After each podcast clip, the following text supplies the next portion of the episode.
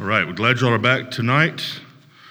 Uh, we're here for the first time tonight. If you weren't here last week, we're going to continue our study in baptism, and we're going to work really hard to be out of here by uh, seven o'clock. I know there's a football game on that some of y'all want to go see, so we're going to be do our best to get out of here by then. But if you remember last week, or if you weren't here last week, just kind of a, a recap, a sub, summary. We talked about how, it, with the whole issue of baptism, the whole question of baptism, there's all kinds of questions, right? About um, who should be baptized, and we talked about adults or kids or um, in, in, in, in, different combinations. We talked about um, how baptism should be done pouring, sprinkling, immersion. Um, when should baptism be done? As soon as someone believes, the next available Sunday morning service, um, after that person's been taught for a while, or even after that person turns 18 or 21. Uh, and so there's, there's all these questions, and we're going to talk about those specific questions next week the who of baptism, the when, uh, and, the, and the how of baptism. But last week and tonight, we want to talk about the why of baptism. What is baptism? Why do we baptize people? What, what does it do? What is the point? What is the purpose? Um, and so last week I said we could take all the different types of Christian churches and put them in two different, uh, divide them up into like two different categories about baptism or two different buckets, if you want to think about it that way. And in one bucket, we would have all the different types of Christian churches that believe that uh, believes in, in, in what we would call baptismal regeneration, right? Which means that baptism saves you. Baptism is how you're saved. Baptism is how you're born again. That, that word regeneration means to be born again, right? And so baptism is how you're born again. And then you take the other bucket, and this is all the Christian churches that believe that baptism is important and baptism does something, but it doesn't cause you to be born again, right? Baptism doesn't wash your sins away, and baptism is not how you're born again. It does something different. And so last week we, we talked about three different traditions that fit in the baptismal regeneration bucket. We talked about the Catholic Church, we talked about Lutheran churches, and we talked about churches of Christ. Okay, and so if you weren't here last week, you could go back. Uh, I think that's online. You can go back and watch that online and, and, and learn about those three. Tonight, we want to look at the other bucket people, uh, churches, traditions, uh, believers who don't think baptism actually saves you. It does something different. Okay? And there's lots of different groups we could talk about, but we're going to talk about three groups tonight that kind of represent that, that bucket the, the Methodist Church, uh, the Presbyterian uh, Church, and the Baptist Church. Okay? And so we're going to start out with the Methodist view. And, and to be honest with you, just right up front, to be completely honest with you, uh, the, the Methodist view seems to be somewhat, somewhat confusing or kind of unclear to me. Um, and I'll just say that up front, just so you know that. It, and that may be because I don't have as much experience with, uh, with the Methodist Church. Some of you all have more experience with the Methodist Church than, than I do. Uh, we have a Methodist Church right, right around the corner that's been here uh, a little bit longer than, than we have, uh, been in Fairdale a little bit longer than, than First Baptist Church has. Uh, and we've done some things with them over the years, and I know there's there's family members and things that are that are uh, kind of interrelated between our church and that church. And so some of you may have more experience with with the Methodist Church th- than I do, and, and that may be part of part of uh, why I find it a little bit confusing. Um, but another reason I think is is because their statement of faith seems to be a little bit confusing. We're going to read a couple couple different um, sections of that here in a, here in a minute, where I can show you show you what I mean by that. Um, and, and then another reason it could be because several years ago, about 20 years or so, uh, the Methodist Church changed some of, some of what they believe about baptism, or at least some of how they talk about baptism. And so, as I've, as I've been studying this, maybe it's confusing to me because I'm mixing how they used to talk about it with how they're talking about it now, and maybe I'm, maybe I'm getting confused about that. Okay, but but here's here, here's what I want to want to do. In, in one of their statements, or in one of one of the places in their statements, they they say this: Baptism is a sacrament. Okay? In a sacrament, God uses common elements, in this case water, as a means or vehicle of divine grace. Baptism is administered by the church as the body of Christ. It is the act of God through the grace of Jesus Christ and the work of the Holy Spirit. Okay? So they say baptism is a sacrament. We talked about that word last week. Uh, we don't use that word here. We say that baptism and the Lord's Supper are ordinances because they're things that, that uh, Jesus has ordained for his church to do in commemoration of him. Uh, and so we call baptism and the Lord's Supper ordinances. Other traditions call them sacraments. Okay, and sacrament uh, comes from a Latin word that means oath or promise, and, and, and so normally when you when you use the word sacrament, you're talking about uh, in, in, some way that grace is communicated through the act. Somehow we receive God's grace through baptism, or we receive God's grace through the Lord's Supper, and we talked about that last week with the Catholic Church and and the Lutheran Church and, and, and the Church of Christ. But the, but the Methodist Church uses that word as well. Now, I don't think they mean that baptism saves you the way the Catholic Church does or the Lutheran Church does, and, and we're going to look at that in, in, a few minutes. But they, but they say that it's a sacrament, and so it's a, it's, it's a ritual that in some way imparts God's grace to us. We receive God's grace somehow through baptism, even if it isn't fully the way that, the way that we're saved, okay? Um, they also say this, this statement also says that while a pastor or someone else in the church administers the baptism, uh, takes the person and pours the water over their head or sprinkles the water on their head, or sometimes Baptist churches uh, baptize by immersion, they let the person being baptized decide how they want to be baptized. And so uh, the pastor would either take them under the water or pour the water over their head or whatever. And so the, the pastor or, or another church leader would be doing that. However, when the pastor or other church leader is doing that, God is really the one that's acting. God is really the one that's acting. God is really one, the one doing the work, right? So whenever a pastor or or another church leader baptizes a person, sprinkles them, or pours water over them, or immerses them, you know that that's what's happening. The person is doing that, but in in that, in the person doing that, God is doing something. God is is is acting um, as well. Um, uh, another place they say they believe that baptism is the way that someone is, quote, initiated into Christ's holy church, incorporated into God's mighty acts of salvation, and given new birth through water and the Spirit. All this is God's gift offered to us without price. Okay? And so to, when I read that, and maybe this is why I'm a little bit confused, when I read that, to me, that sounds like baptismal regeneration. That sounds like baptism is how you're saved, right? They say, uh, given new birth through water and the Spirit. And that sounds like that's how you're born again, right? That's what new birth means to be born again. And, and, and so they, they so that's, that's, that's one, one way they talk about baptism. But on the other hand, they, they talk about baptism a different way, right? And, and these quotes I'm getting off of the United Methodist Church website. And so there's, there's a place where they talk about baptism, have like a statement about baptism, and then there's a section of the website where they have like frequently asked questions. And they'll have a question and, and, and then an answer. And so on that part of the website, the question is Do I have to be baptized in order for God to save me? And the answer that's written there, the Methodist Church responds no. God is free to offer God's salvation if for some reason you have not been baptized by the time you die. So clearly, they also teach that, that you can be saved without being baptized, right? So, in one statement, they, they seem to say that baptism is how you're saved, baptism is how you're born again, but they, but they don't mean that or they, or they don't believe that. I'm, I'm misunderstanding that somehow because they also answer the question no, you do not have to be baptized. God can save people without them being baptized. And so I think um, a, a, couple things to try to try to put these things together, the, at least the way I'm understanding them right now. I think the Methodist Church would say that the normal way, the, the kind of the normal way that God deals with people, and, and especially through the church, people that are connected to the church, the normal way that God deals with people is He uses baptism in the process of salvation. Baptism is part of the uh, pathway, part of the uh, process that, that, that someone goes through when they're baptized. Normally, someone who is saved will also be baptized.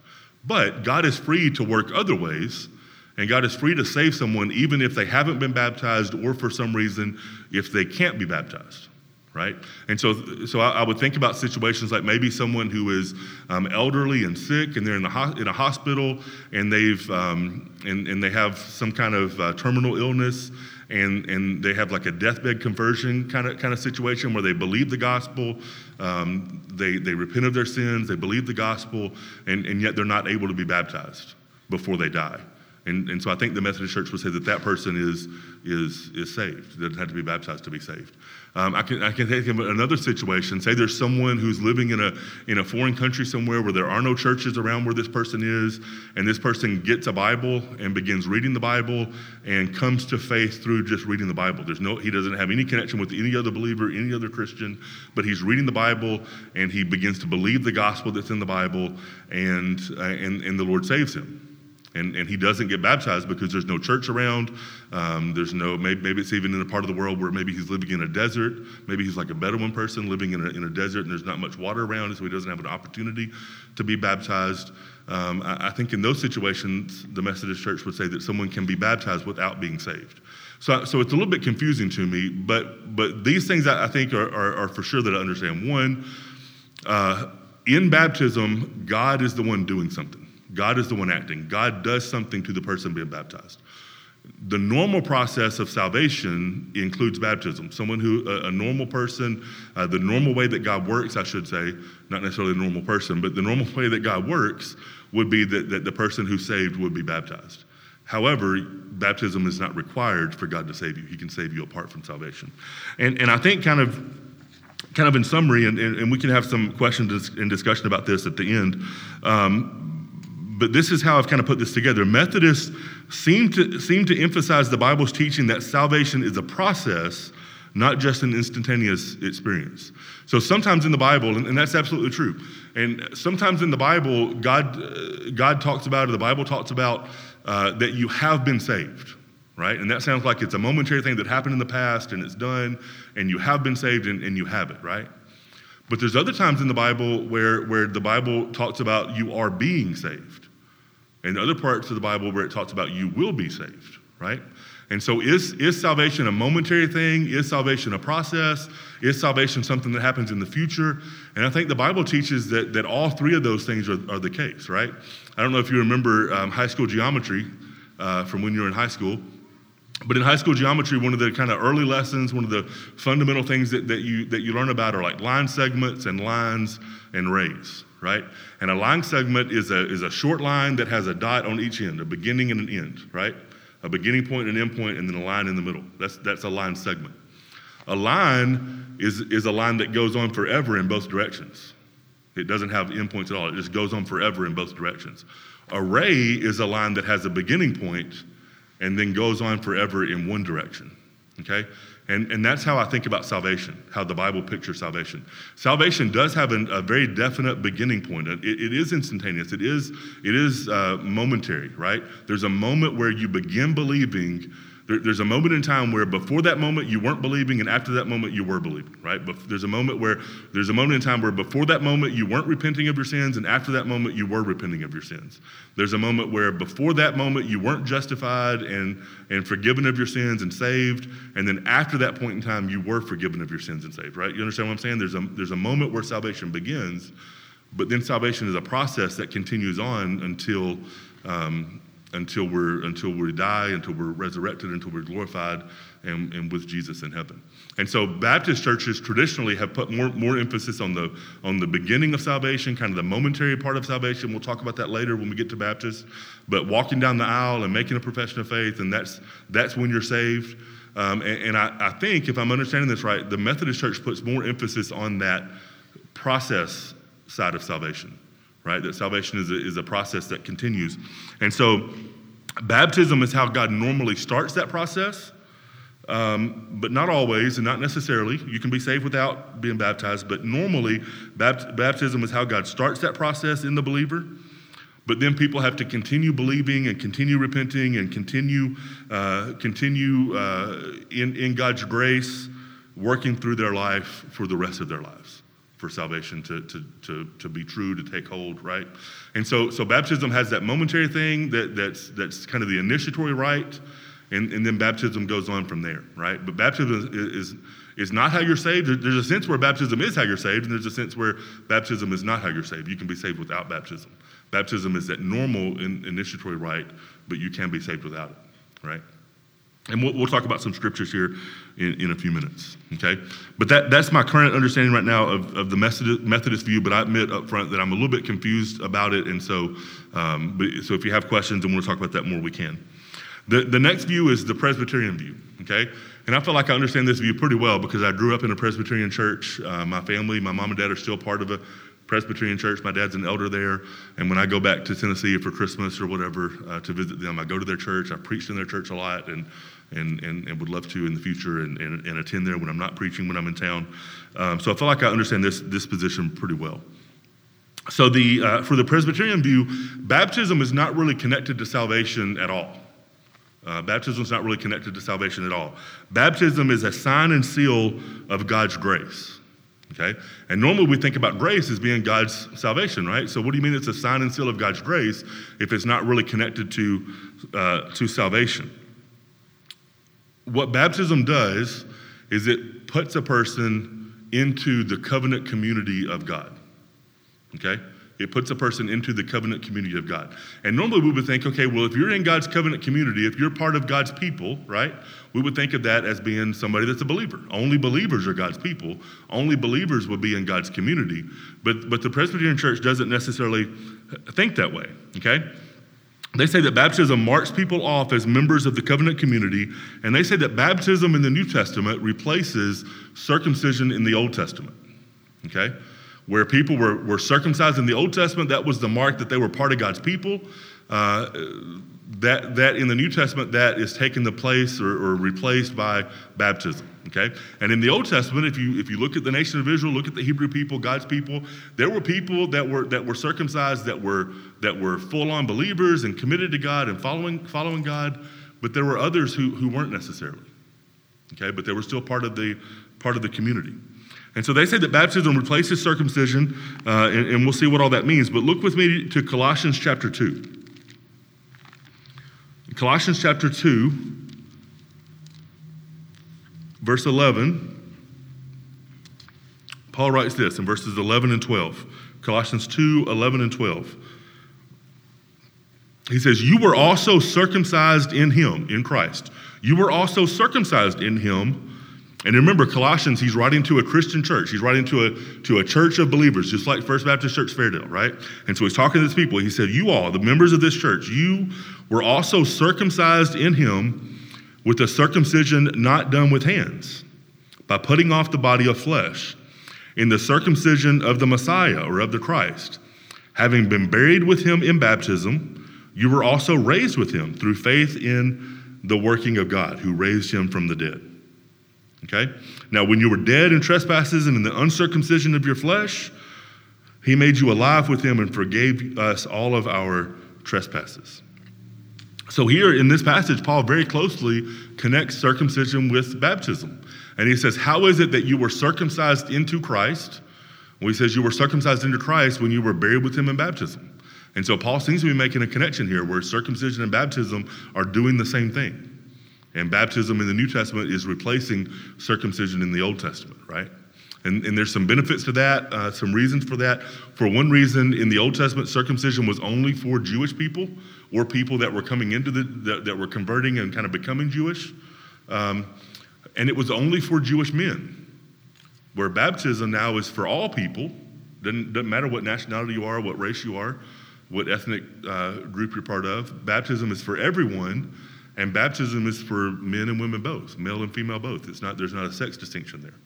And so in the New Testament, those barriers are removed, and so circumcision is replaced with, with baptism. Okay? And so baptism uh, replaces circumcision. Uh, in the Old Testament, like I said, circumcision marked someone off as a member of the covenant community of God. Um, in the Old Testament, circumcision was required of all members of the community and their children. Remember, children were, were circumcised on the eighth day. Paul brags about that in the New Testament, that he was a Jew of Jews, a Hebrew of Hebrews, circumcised on the eighth day, right? Jesus was circumcised on the eighth day. They presented him to be circumcised on the eighth day. And so, because, because circumcision was for believers and their children, in a similar way, baptism is now for believers and their children. And, and it's because baptism is not connected with salvation, right? If a child is baptized in a Presbyterian church, that doesn't in any way mean that that child is a believer. Doesn't in any way mean that that child is saved. That child might grow up and be saved. That child might grow up and not be saved. Baptism doesn't do that. Baptism is a marker that this person is a member of the covenant community of God. Okay? So look at look look or listen to Acts chapter 2. We read this passage last week.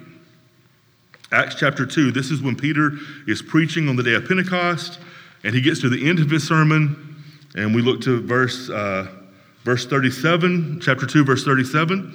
When, when the people that Peter was preaching to, when they heard this, they, come, they came under deep conviction, and they said to Peter and the rest of the apostles that were there, Brothers, what must we do? And Peter answers in verse 38 Repent, Peter said to them, and be baptized each of you in the name of Jesus Christ for the forgiveness of your sins, and you will receive the gift of the Holy Spirit. Verse 39 says, For the promise is for you and for your children, and for all who are far off, as many as the Lord our God will call. Okay? And so they, they look at that and they say circumcision was for, for members of the, of the community and their children. In the New Testament, Peter says this is for you and your children, just like it was in the Old Testament. There's a, there's a connection, there's a continuity between uh, how people were part of God's people in the Old Testament how people were part of God's people in the New Testament. And so, uh, and, and, and so children are, are involved, the, the believers and their children.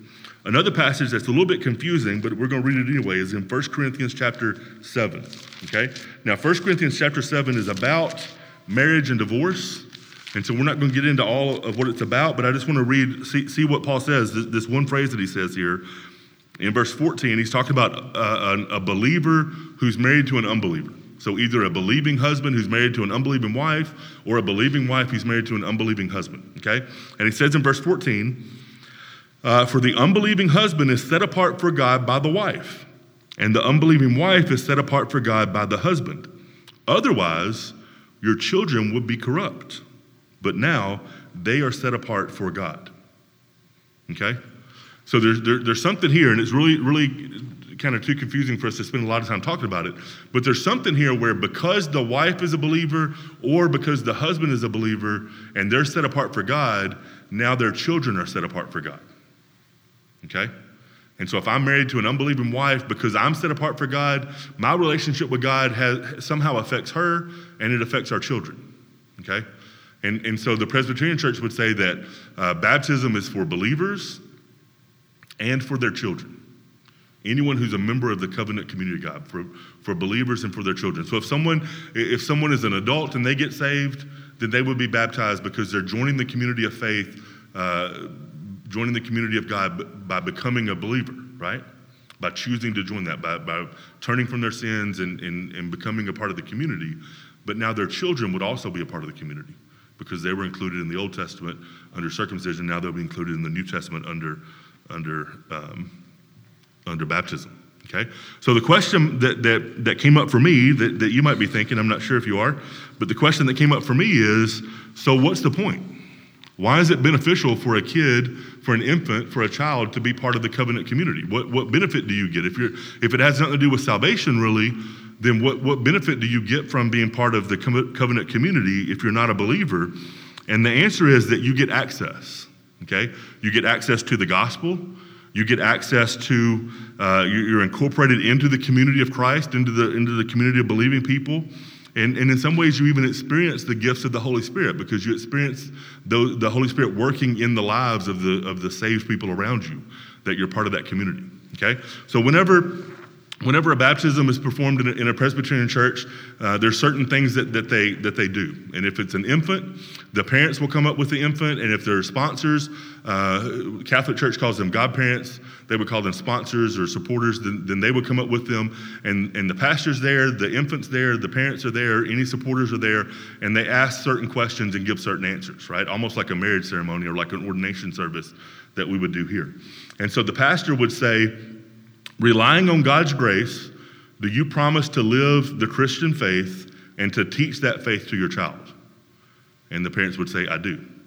And then he would look to the, to the sponsors, if they're, if they're there, and he would say, Do you promise through prayer and example to support and encourage this child and to be a faithful Christian?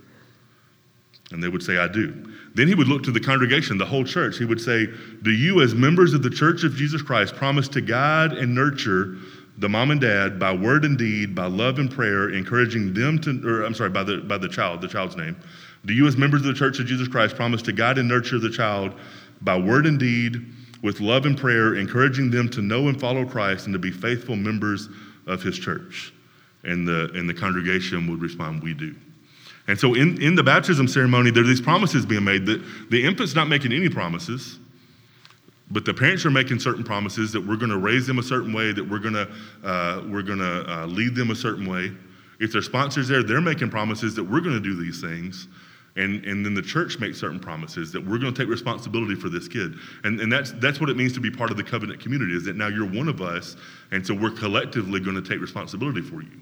And we're going to, and so it, it's similar to a, uh, like a baby dedication or something like you might have in a Baptist church um, where we're promising to raise this kid and love this kid and, and live like Christians uh, around this kid.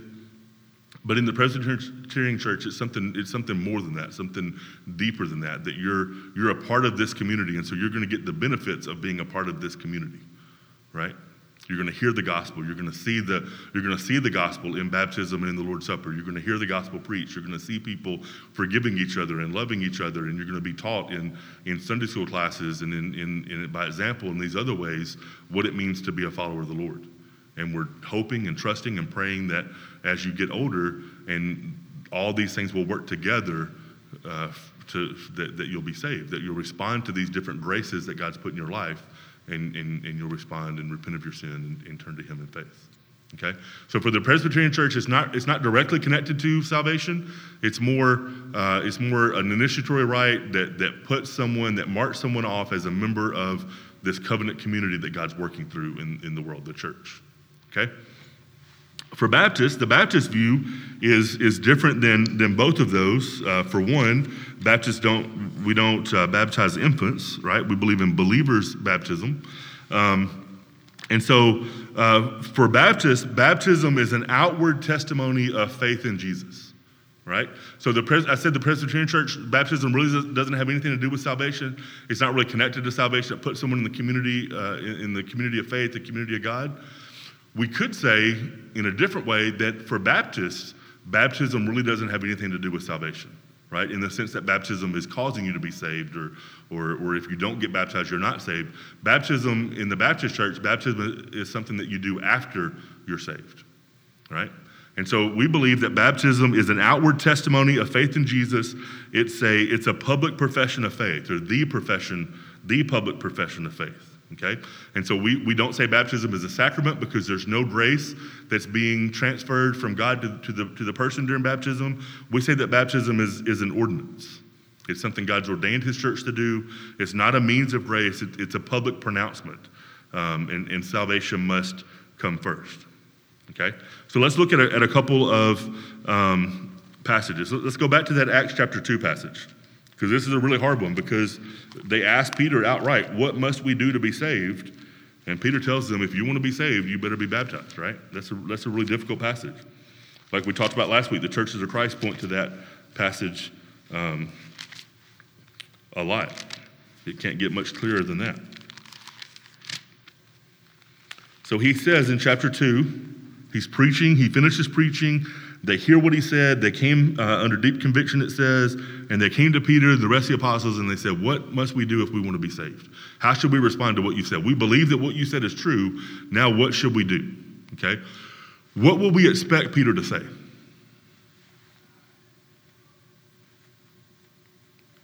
Any ideas? What if someone came and asked you, "What must I do to be saved?" What would you say? Yeah. Okay? Repent and believe, right? We, we would say repent and, and believe. So why does Peter say repent and be baptized? He doesn't say believe at all. Does Peter think you don't have to believe to be saved? You can just you can just turn from your sins on, on, on your own power and and and, and be baptized and, and God saves you. You don't have to believe. He doesn't include belief. He says repent and be baptized. So why is it why might it be that he says repent and be baptized instead of repent and believe? Okay. Okay, that was more of a sorry. That was more of a rhetorical question. sorry, sorry about that. I got y'all. All, I got y'all all charged up to answer questions when I when I asked that first one. Here's what I think. I think the reason Paul, uh, the reason Peter says repent and be baptized, I think what he mean, I, I think he means the same thing as repent and believe. I think baptism is how you show publicly that you have believed, right? I think baptism is the public profession of faith. I think baptism is how we show publicly that we have believed. There'll be time for questions in a minute. Okay? I think, I think baptism is how we show publicly that we have believed. And so let's look at one other passage, uh, this 1 Peter chapter 321, and then I'm going to make one other point, and then we're going to have time for questions and discussion. Okay? Uh, what did I say? 1 Peter 3. 1 Peter 3, chapter 21. 1 Peter 3. I feel like if I keep saying it, it distracts from the fact that I haven't found it yet. But I got it now. 1 Peter 3 21, okay? says this. He, we read this passage last week too. This is he's talking about Noah and the flood. He's talking about how baptism corresponds to Noah and the flood. And he says in verse 21, baptism, which corresponds to this, now saves you. Clear as can be, right? Salvation or baptism saves you. You can't be saved without baptism. Baptism is how you're saved, right? But, but keep going. Look what he says after that. Baptism, which corresponds to this, now saves you, not as the removal of filth or dirt of the flesh, but the pledge of a good conscience toward God. So, whenever we baptize someone up in, in the baptistry here, whenever we get someone there and we baptize them, what does baptism do? What is baptism doing? It's not cleansing them. That's what Peter said, right? Baptism saves you, but it doesn't save you by cleansing you, by washing your sins away. That's not what it does, right? It doesn't remove, it doesn't cleanse you like washing filth off the body. No, what it does is it's the pledge of a good conscience. Your baptism is a pledge of a good conscience. It's the baptism is like a is a proclamation. It's how you're proclaiming to the church and to the world that you're believing in the Lord Jesus. Okay? Traditionally, in Baptist churches, um, we've had three ordinances or maybe two ordinances and a sacrament, right? We wouldn't call it that, but we have. We have baptism and we have the Lord's Supper. And then traditionally, we've also had a third ordinance or sacrament that we don't really call it, talk about it that way, but walking down the aisle, right? For Baptist churches, at least over the past 50 years or so, if you want to show the world that you're believing, if you want to show the church that you've trusted in Jesus and He saved you, how do you show the church that? By walking down the aisle, right? During the invitation, walk down the aisle. But walking down the aisle is not in the Bible. I'm not saying you shouldn't walk down the aisle. I'm not saying that's bad at all. But I'm saying that's not in the Bible, right? But, but God does give us a way in the Bible to publicly proclaim that we believed and to publicly proclaim that we're, that, that we're joining, we're becoming, that we are a part of the people of God, his believers, his followers. And, and the way the Bible gives us to do that is through baptism. And so this is why when we baptize people, uh, you know, we ask the question, what is your profession of faith? And the person is, is taught to say something like, I believe that Jesus is Lord. And then upon that profession of faith, we baptize you in the name of the Father, Son, Holy Spirit, right? Because baptism is not saving you. Baptism is not washing your, your sins away. Baptism is not, is not washing your, your filth and, and dirt away. Uh, baptism is you proclaiming that you believe in the Lord Jesus and reaching out to God for a good conscience, right? That I'm, I'm, I'm trusting, I'm believing, my conscience is clear, I've been forgiven of my sins. I'm one of God's people. I'm one of your people, right? Okay, so uh, next week we're going to look at who should be baptized and when should they be baptized, and uh, we'll talk about can someone be baptized or should someone be baptized more than once, um, and, and then how, how are they baptized, sprinkling, pouring, uh, immersion. Uh, but we have a few minutes left, 10 or 15 minutes left, so I want to answer questions if we can. Miss Jetty had her hand up. So, Miss Jetty, you got a question? Oh, a comment, okay. Yep.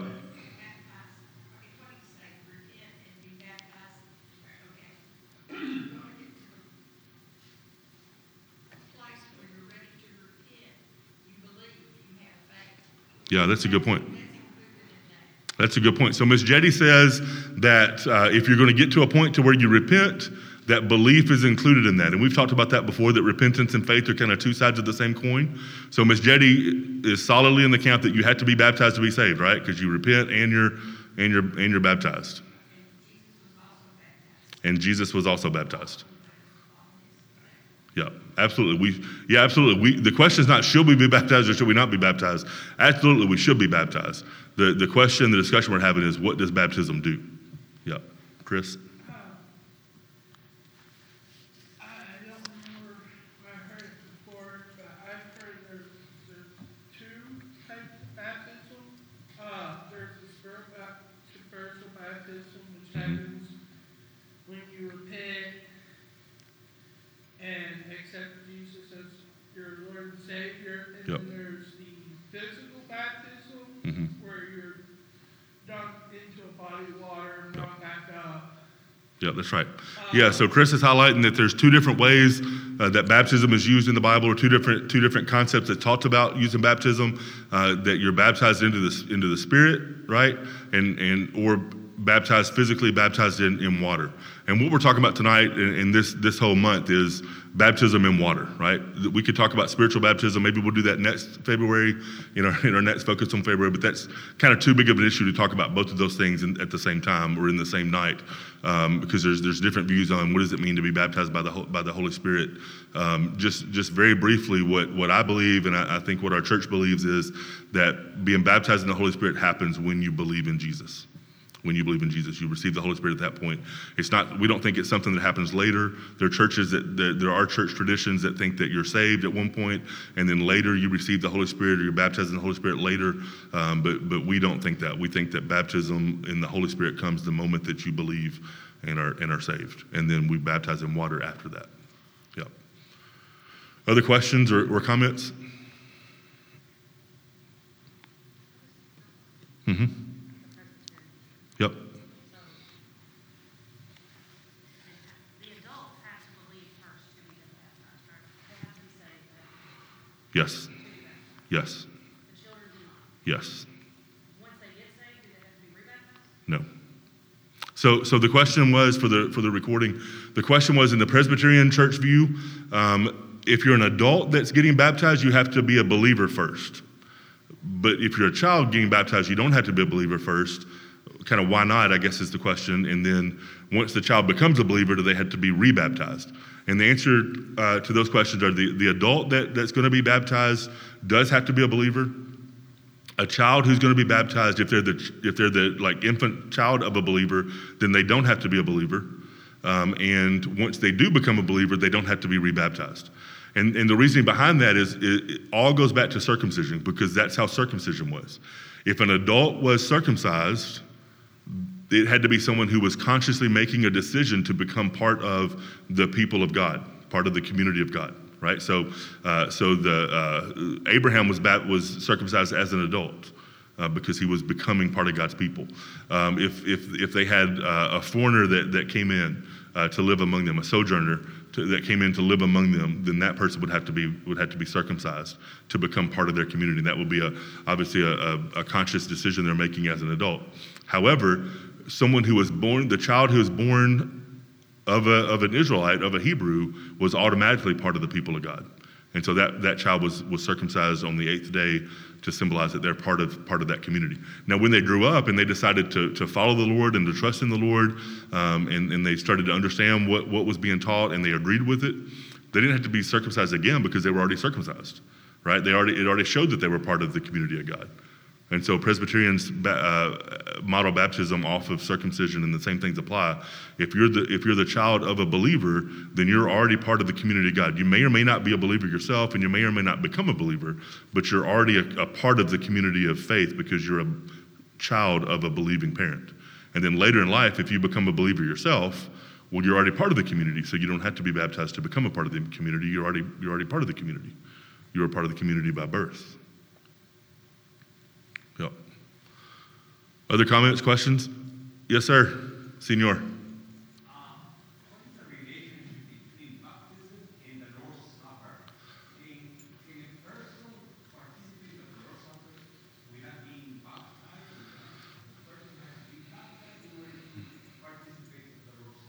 Yeah, good question. So the question was what is the relationship between baptism and the Lord's Supper? Can someone who is not baptized uh, take the Lord's Supper, uh, or should someone who's not baptized not take the Lord's Supper? Um, that's a big question too, and, and, and different different churches, different denominations, different uh, groups have different answers to that question. Um, in, in our church, in the Baptist church, and, and in our Baptist church, we take the position that uh, the Lord's Supper is for believers. The Lord's Supper is for believers, um, and, and the Lord's Supper is for, uh, is, is for believers. And so we believe that believers have to be baptized, right? Believers should be baptized. And so if there's a believer who's believing and but hasn't been baptized, well, there, there's there's an issue. There's something going on. Why have you not been baptized yet, right? Um, and and there's there's there's some type of of of issue there that needs to be resolved before before uh, before you take the Lord's Supper because the Lord's Supper is for believers, but we're also warned in the Bible to not take the Lord's Supper wrongly, right? And we're warned that if there's some kind of sin in our life, if there's something going on, some kind of disobedience to God, then we shouldn't take the Lord's Supper. We should stop and we should go and get that worked out and ask forgiveness for whoever we've wronged uh, before, before we come back and take the Lord's Supper. And so we would say for a believer who's not been baptized, we would say, you know, let's talk about this. Let's talk about why you're not baptized. Let's get you baptized, and then you can take the Lord's Supper the next time uh, because you've made that public profession, right? We say baptism is the public profession. Um, you've made that now, and, and so you're part of God's people. You've publicly professed that you're a believer, and so now let's let's take the Lord's Supper. Um, the other thing uh, about our church specifically, and we'll talk about this more next week when we talk about how we baptize, we believe that the word baptism means immersion. And so we believe that the only, the only biblical way, the only right way to be baptized is to be immersed.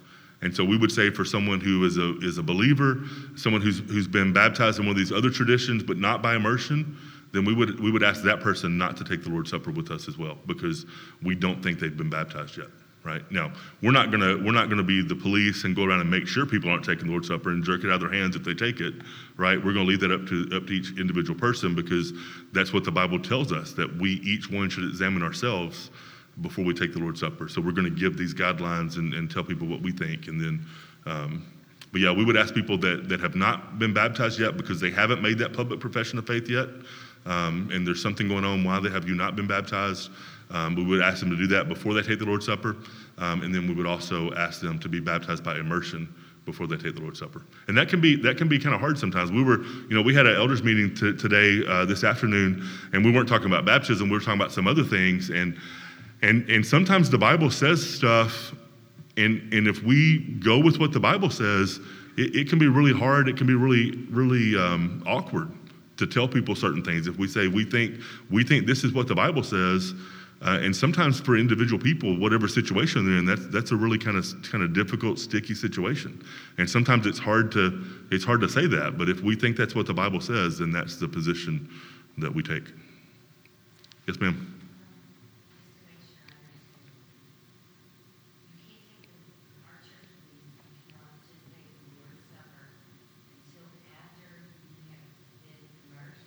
Yes.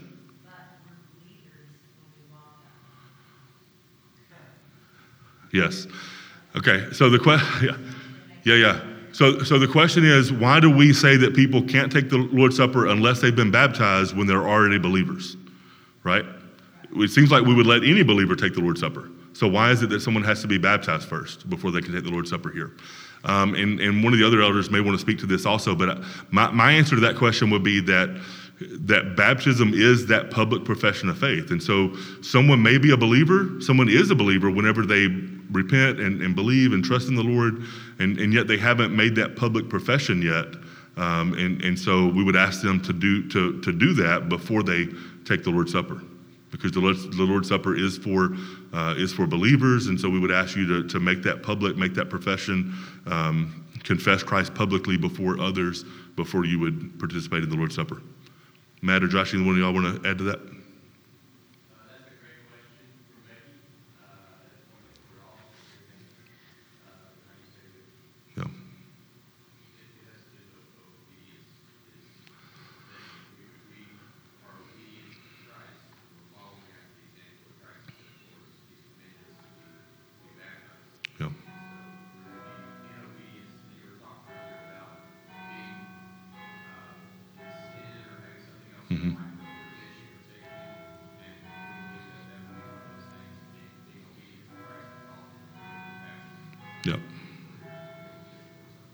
Yeah. So for the recording, Pastor Matt said something along the lines of uh, Jesus calls us to be baptized. The Bible tells us to be baptized, following His example. And so if if I'm a believer and I have not been baptized, then I'm being disobedient to that to that. And so the New Testament tells us to be careful how we take the Lord's Supper, examine ourselves. If there's any sin, we need to, to repent of that, get rid of that, remove that before we take the Lord's Supper. And so we would ask a believer, you know, why have you not been baptized yet? And if it's uh, if, if it's a matter of it, it would be a matter of being disobedient if you ha- if you haven't had the opportunity or if, you, if you've already had the opportunity and you haven't been baptized, then that would be a matter of disobedience. And so we would ask you to be baptized first, obey obey the Lord in baptism before you take the Lord's Supper. Remove that disobedience from your life before you take the Lord's Supper. But again, we're going to say that whenever we when we're going to have the Lord's Supper here this this coming Sunday morning, and and Josh Green will be up front uh, leading that, and he'll say all those things. He'll say, you know, we believe this about the Lord's Supper. We ask you if you're not a believer not to take it. We don't know why you would uh, because of what it means and what it symbolizes. Um, we would also ask you to not take it if you haven't been baptized yet. We'd love to help you get baptized soon, and you can take it next time. All that kind of stuff. We would say all that and warn people of all that. Um, but then we're going to serve the Lord's Supper, and we're not going to be patrolling the aisles and you know taking the bread or cup out of somebody's hand if we don't think they should take it. That's you know that's that's an individual decision, but this is what we believe, and this is what we say, and this is what we ask people to do. Yep. Yep, Josh. I, I think it's fair to say that right now, that like in, in our context, our minds kind of go to like the logistical, like when we baptize. Mm-hmm. Let's say we've got baptism scheduled for the second week of March, and right now it's February thirteenth. Mhm. Somebody trusted Christ today. We have to be serving the Lord's Supper before their baptism is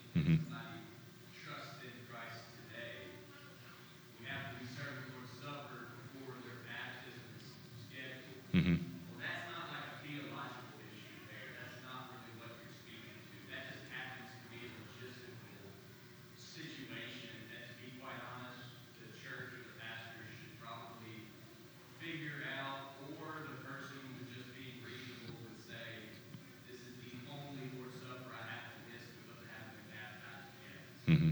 It's, it's, that's just logistics. It's not a theological issue. Mm-hmm. Yep. Chris.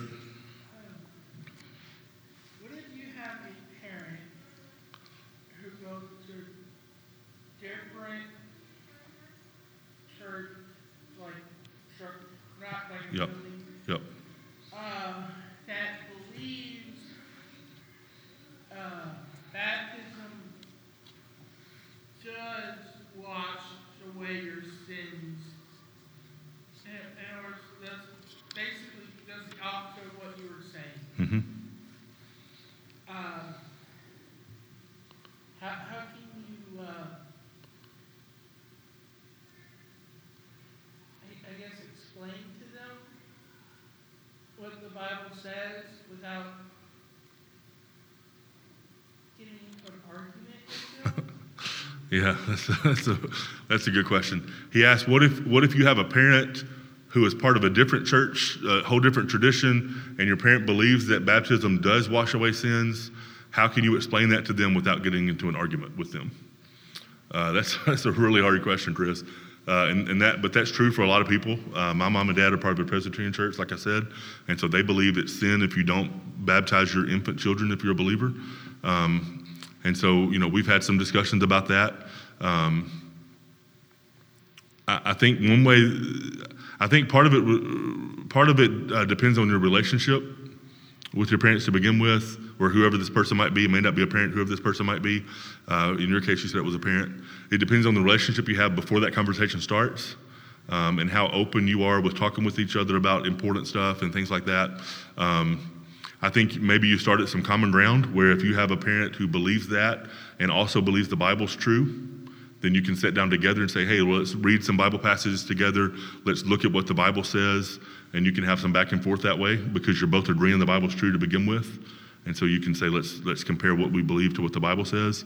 Um, I think there's a place, uh, there's always a place when you're talking to someone who is, um, who is older, a parent especially, but, but anyone who's older, uh, I think there's, there's a, a really important place to be uh, overly respectful and even, even deferent in some ways. I think deference is the right word to kind of defer to them in some ways. You don't want to be, um, I think the Bible even even talks about that you don't want to be um, overbearing to someone older. You don't want to be you don't want to embarrass someone that, that's older than you has has authority over you. And so I think you want to be careful how you how you say that. Um, one of the one of the best strategies might be again it depends on the situation, but instead of going at someone and saying, "Hey, you're wrong. Let me show you what the Bible says. Let me tell you what I think," uh, that kind of thing. Uh, a better approach might be just to ask questions just to ask your parents questions to get them thinking about you know as they're having to answer the question that you're asking it's getting them to think about what they really believe. And well and you can ask you know well what about when the bible says this? And then they'll answer that question and and that gets them thinking the things that you want them to think without you telling them the things that you want them to think you know? Instead of you making your arguments you get them answering the question in their head as your arguments. Um, and, and that's a way to maybe not be not be so controversial or so confrontational i mean. Yeah but that's a that's a difficult dis- yeah, that's a difficult situation though to be in. Yep. All right, uh, we're a little bit after. Any final questions, final comments, last chance? If you have other questions, if you if if you have questions, by the way, and you're kind of embarrassed or shy and don't want to speak up in front of people, that's absolutely fine. You can email me or one of the other pastors your questions, or talk to us uh, individually, one on one, or even write a question down and, and get it to one of us. Um, the last week, so the week after next, we're going to have the whole hour of just questions and answers. And so if you don't want to answer, ask your question out loud in front of people, you can get that to one of us, and we'll read that question. We don't, we won't say where it came from, who it came from, but we'll, we'll read that question out and, and try to answer it the best we can on that on that fourth week. All right. Thank y'all so much for being here tonight. If you uh, want to stay, we got the ball game on downstairs. Uh, there's some snacks and stuff down there. You can get your own, order pizza, whatever you want to do, and uh, we're down there. Thanks. Y'all just dismissed.